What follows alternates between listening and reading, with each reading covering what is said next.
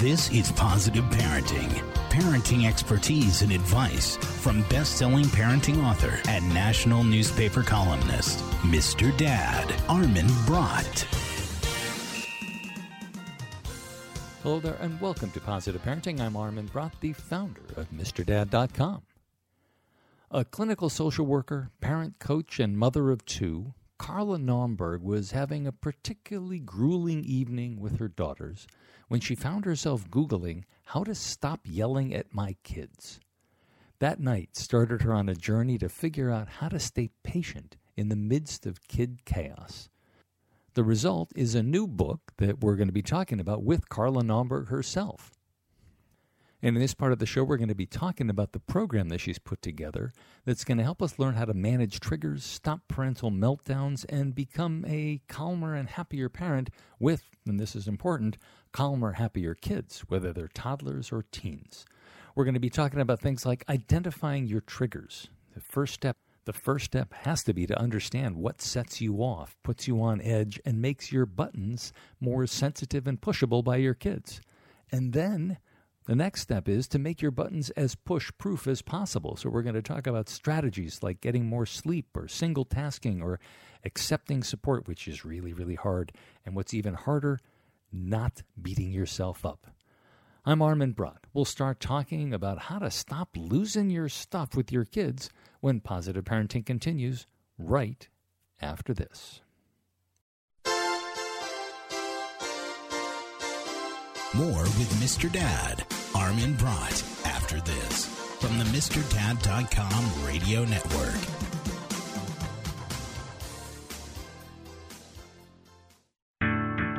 Excuse me, do you know how to get to Maine and Maple? Do you have these in a seven and a half? How's that cooked? Can I get that shipped overnight? Is there a direct flight? How long does the warranty last? What's your soup of the day? How do you change the ringtone? Does it come in blue? Does this bus stop at Elm Street? We ask questions everywhere in life. Is it raining out? Uh, what time's the meeting? How much does this cost? Does it have four wheel drive? Have we met before? What's my account balance? Yet somehow, when we get to the doctor's office. Any questions? Um, no. We clam up. Ask questions. What is this test for? Are there any side effects? When do I get my results? Questions lead to better healthcare. Go to ahrq.gov for a list of 10 questions everyone should know. Questions are the answer.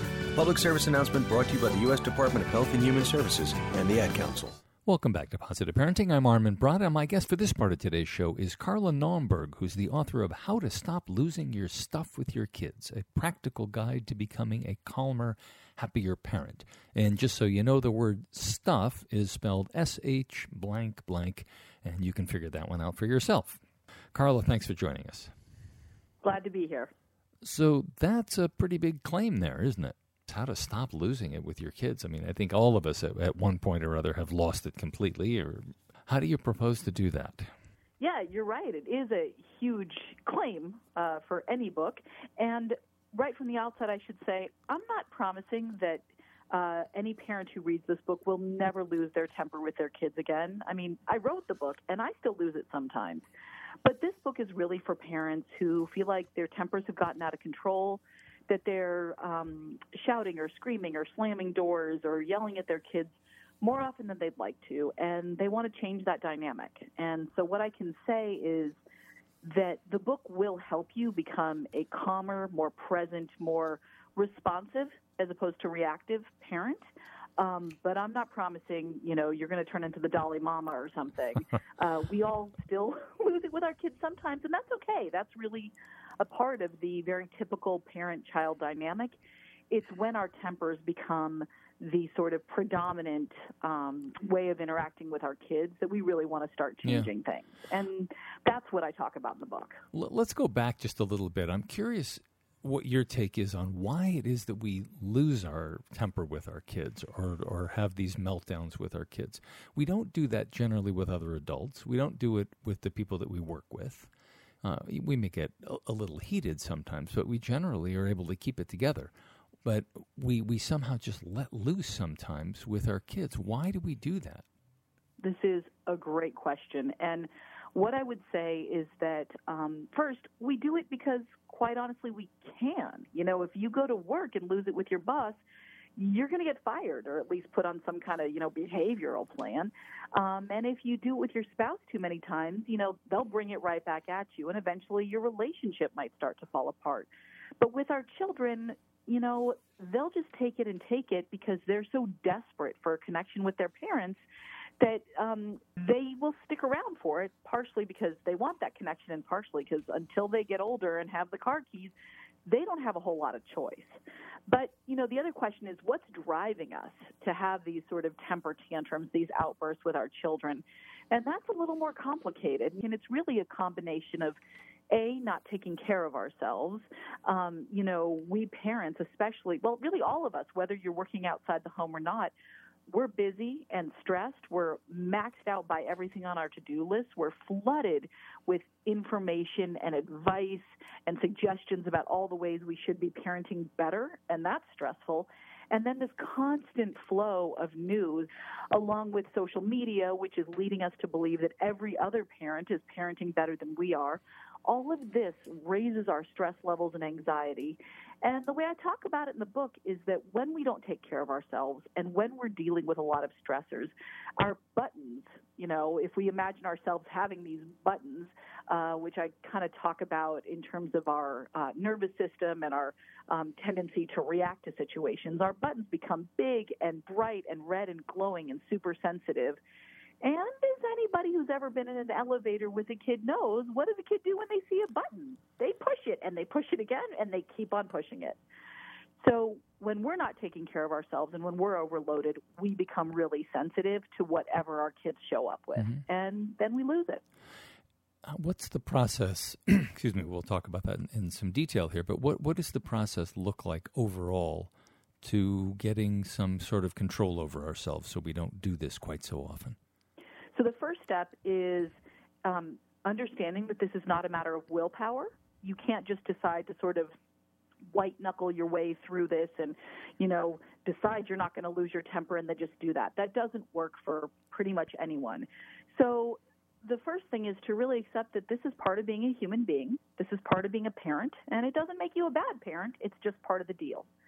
From there, I work with parents around noticing what are your triggers what are the things in your life, and they may have absolutely nothing to do with your kids, that set you off, that make you far more likely um, to lose your temper. And that can be anything from sleep deprivation, and exhaustion is a pretty common one, to dealing with a challenging family situation, especially for those of us in the sandwich generation where we're taking care of kids and elderly adults, elderly relatives. Um, it could be a situation going on at work.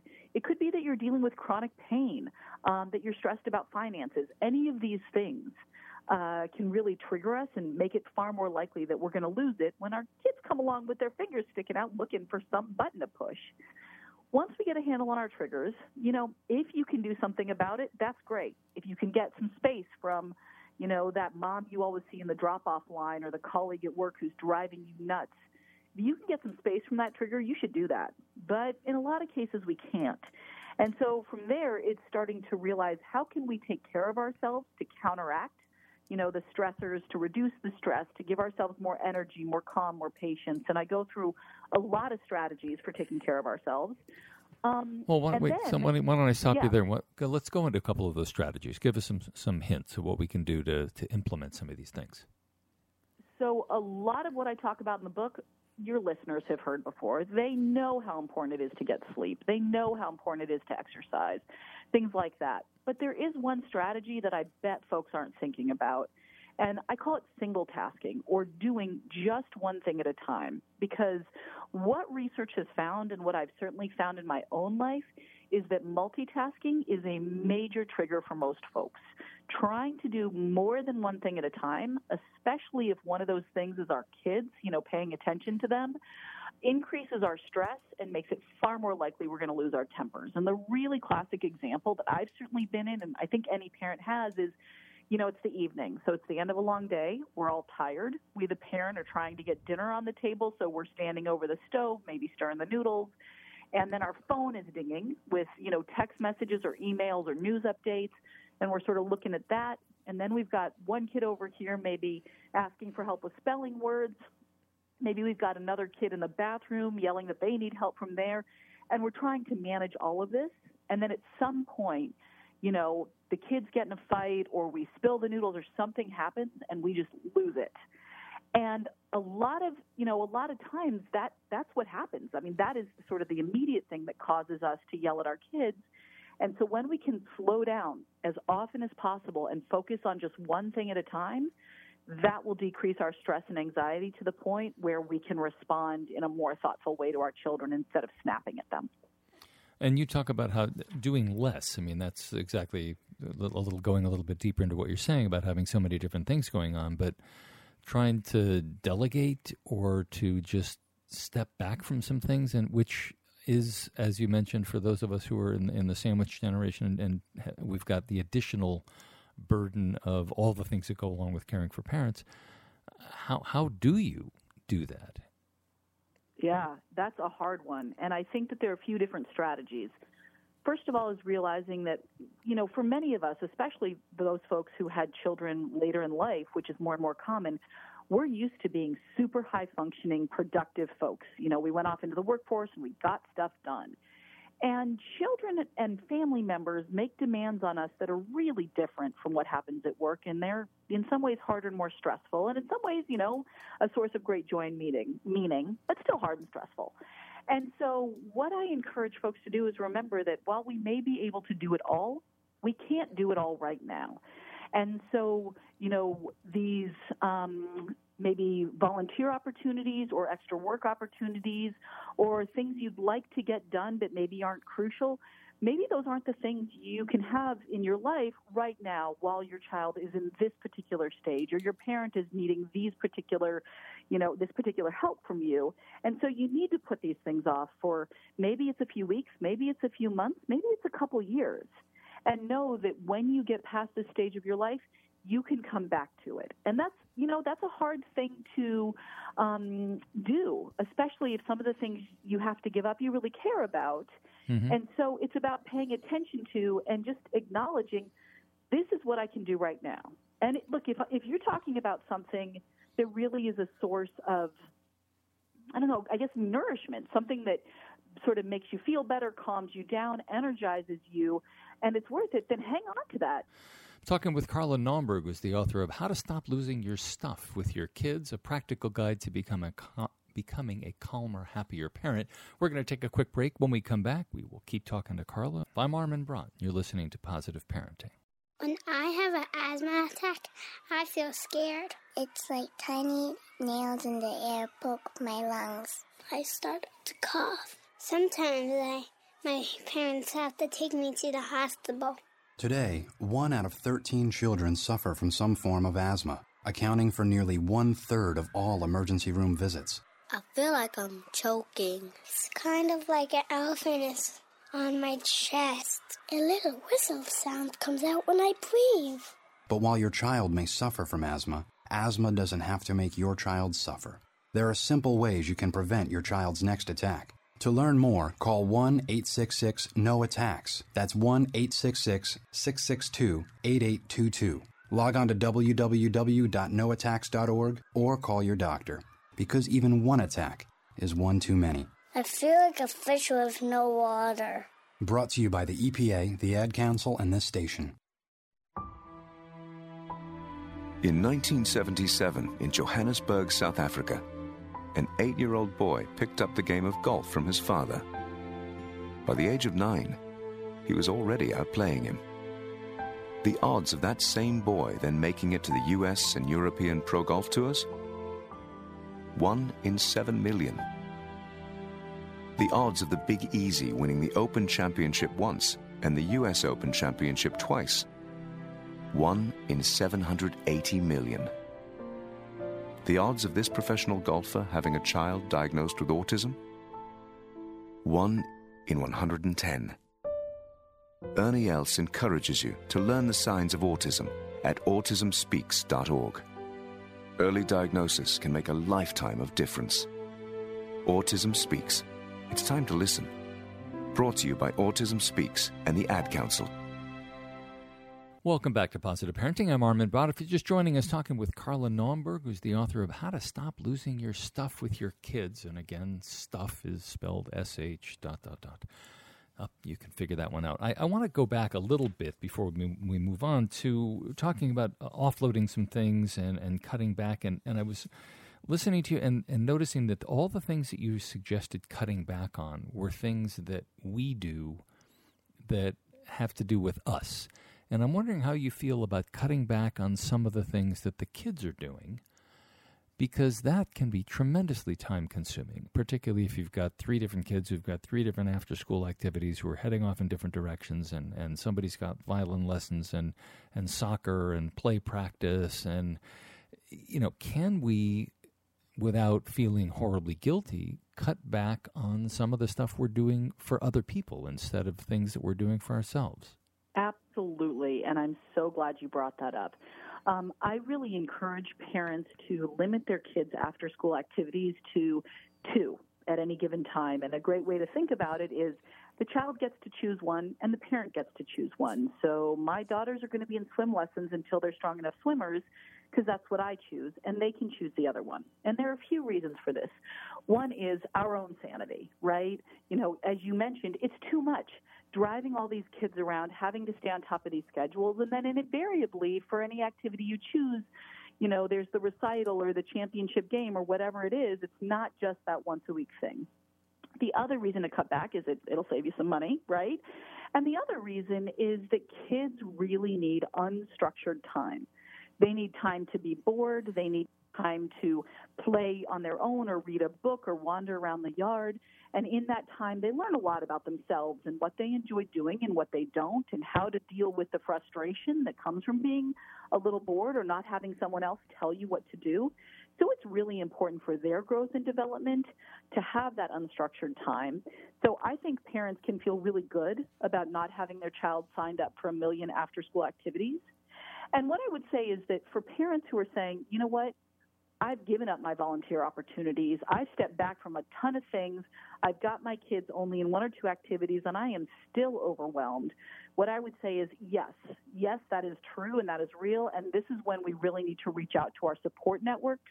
And I go a lot about, I write a lot about that in the book, the different kinds of support networks and how to access them and how to set up carpools and why that's important and why you shouldn't feel guilty about doing that. Um, because you know, we all sort of jokingly say it takes a village, but that's as true as ever. It is not possible to raise your children alone without support and not lose your temper with them. That's just not not the human way. Take us back a little bit to your own personal journey. You've got a chapter in there about how you stopped losing your stuff. What did your life look like before you figured some of this stuff out? Yeah. So uh, soon after my daughters were born, I came down with postpartum anxiety. And I'm a clinical social worker, so you'd think I would be able to diagnose this in myself, but I totally missed it.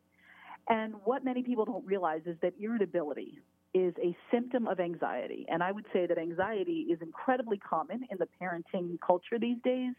And approximately somewhere around 20% of new mothers develop some kind of anxiety after their child is born. So it's super common. And my anxiety was also making it hard for me to sleep. So the combination of the irritability that was sort of a direct result of my anxiety and also just the crankiness that comes with being chronically tired, I was losing my temper with my children all the time. I mean, I was yelling at them on a daily basis. And I would say there are a few things that feel worse than yelling at a toddler. I mean, I felt incredibly guilty and ashamed of this. And so it was really a journey for me. Um, figuring out how to sleep again, getting treatment for my anxiety, and learning, really learning about who I was now as a mother and how I was a different person than I was before I had kids. And so, you know, I wanted the quick fix. I, I tell a story in the book about sitting down one night. It had been a really hard night, so I put the girls in front of a Daniel Tiger episode, and here I was. I had a PhD in clinical social work, so I was supposed to be the expert on this. And I literally sat down on my computer and Googled how do I stop yelling at my kids? And that was really the beginning of this journey for me. And what I can say is, I didn't find the answer on Google. Unfortunately, it was it was a long journey. And nobody finds answers to questions like that on Google anyway, right? No, I wish we could. I really wish we could. So, what did you find? what I found was um, the first step for me was really figuring out about my sleep. Sleep is so foundational that when we try to function without sleep, it's kind of like driving around in a car with a flat tire. Um, it's you know the, we may still be able to get to where we're going, but the journey is going to be a whole lot bumpier and a whole lot more painful. So the first step for me was getting my sleep under control. And then once that I was sleeping better on a regular basis, I had the energy to exercise and I also had the energy to get myself back into therapy. And working with a therapist around my anxiety was incredibly useful. And then once I started doing that, I was learning a whole lot about myself and what I needed to do to keep my buttons sort of smaller and dimmer and less pushable so that when my kids would come along, being unpredictable and inconsistent and needy and whiny as kids are, I wasn't, you know, my buttons weren't there ready to be pushed. So they were showing up with their fingers, but there wasn't a whole lot for them to push. And I could stay calm and patient. And again, this is not 100% of the time, but it's more often than not now that I am not losing my temper with them, whereas before I would have. And so what I know now is that this is an ongoing process. It wasn't like I checked those boxes and fixed the problem. I get in bed at 9:30 every night. I exercise every single day now. I take time alone um, to be with myself and sort of get some quiet time away from people. And I've realized that doing things like this, focusing on one thing at a time, um, for example, so when I'm making dinner, if my daughters, who are now 11 and almost 11 and 9 years old, come to me and say, Mommy, I need help with this, a few years ago, I would have said, Sure, I'll help you right now, even though I'm like cutting cucumbers or whatever. And now I'll say, You know what? I'm making dinner, and so I can help you in a couple minutes when I'm done making dinner. And so all of these things combined, knowing that at any moment I do better if I slow down and just focus, mm-hmm. Knowing that I need sleep and exercise and time alone and time with friends, all of this makes it far more likely that when these heated moments come, I'm less likely to lose it with my children. Well, it also helps them to understand that they don't have the right or the need to take you away from whatever it is you're doing all the time and can probably lead to them being able to solve some of their problems on their own, which Absolutely. is a, a hidden I mean, benefit that is a there. Beautiful side effect that when I say, hey, I'll help you in five minutes, you know, at least half the time they go off and figure it out on their own. Whereas if I had said to them, can you figure that out on your own? You know, we get into a power struggle about no, they can't. Can you help me, mommy, and things like that. Right. And that's yeah, the, the, lesson that you can do it yourself is a tremendously important one. I think, especially these days when parents are so concerned about their kids' happiness that they jump in and they do their kids' homework and they do everything else for them, which is just it's creating problems for the kids. It's creating problems for us, as we've been talking about. You just said something really important there. You said that um, we parents are so concerned about our children's happiness. And I can certainly relate to that, but what I would also say is it is not our job to make sure our kids are happy. It is, and this is, um, once we parents realize this, it's a really uh, powerful way to reduce our own stress. Our job is to do the best we can to help our kids learn to tolerate a variety of emotions, including the unpleasant ones. And this is hard because for most of us, we can't tolerate our own unpleasant emotions. But my job isn't to make my kids happy. My job is to keep them safe. It's to be a source of support for them when they're having difficult times. Um, and it's to help them identify and understand the emotions they're experiencing and knowing that no matter how good or bad that it's going to pass and another one will come up. And once we parents can let go of this idea that we have to make sure our kids are happy, parenting actually becomes a little easier. And we only have just a minute left. What, but I want to get to this. What do you do when you do lose your stuff? I mean, relative to yourself and relative to the the kid whose day you've you've upset by by losing it in front of them. Absolutely. So we all lose our tempers with our children. And I've got some strategies in the book for what to do when you get to that moment and you're like in the middle of it or you know what's about to happen and you want to stop it. So that's in the book, but let's talk about what you do afterwards. The first thing I would say is you need to get yourself calmed down. Don't do anything else. Don't try to re engage with your child until you yourself have calmed down. Because if you're still triggered and you go back to them and that interaction goes poorly, you are likely to lose it again. Carla Naumburg's the author of How to Stop Losing Your Stuff with Your Kids, a practical guide to becoming a calmer, happier parent. Carla, thanks for joining us. Great to have you. It was a pleasure. Thank you. Ever notice when you have a baby, everyone seems to give you advice? From your mother in law. Don't you know you can't take that baby out in the rain today? And where is her hat? To your own parents. You should take the baby outside every day, even in the rain. To your friends. You have got to get this diaper cream. It is so much better than the one you've been using. When it comes to the important stuff, like immunizations and protecting my baby's health, I trust my baby's doctor. She really listens to my questions about shots, she gives me great information, and she works with me to make sure my baby gets protected. And that's something even my mother in law can agree with. Honey, I totally support you getting the baby vaccinated, but really, shouldn't you put the baby's hat back on? A message from the U.S. Department of Health and Human Services. Hey there, welcome back to Positive Parenting. I'm Armin Brott, and it's time for an Ask Mr. Dad segment.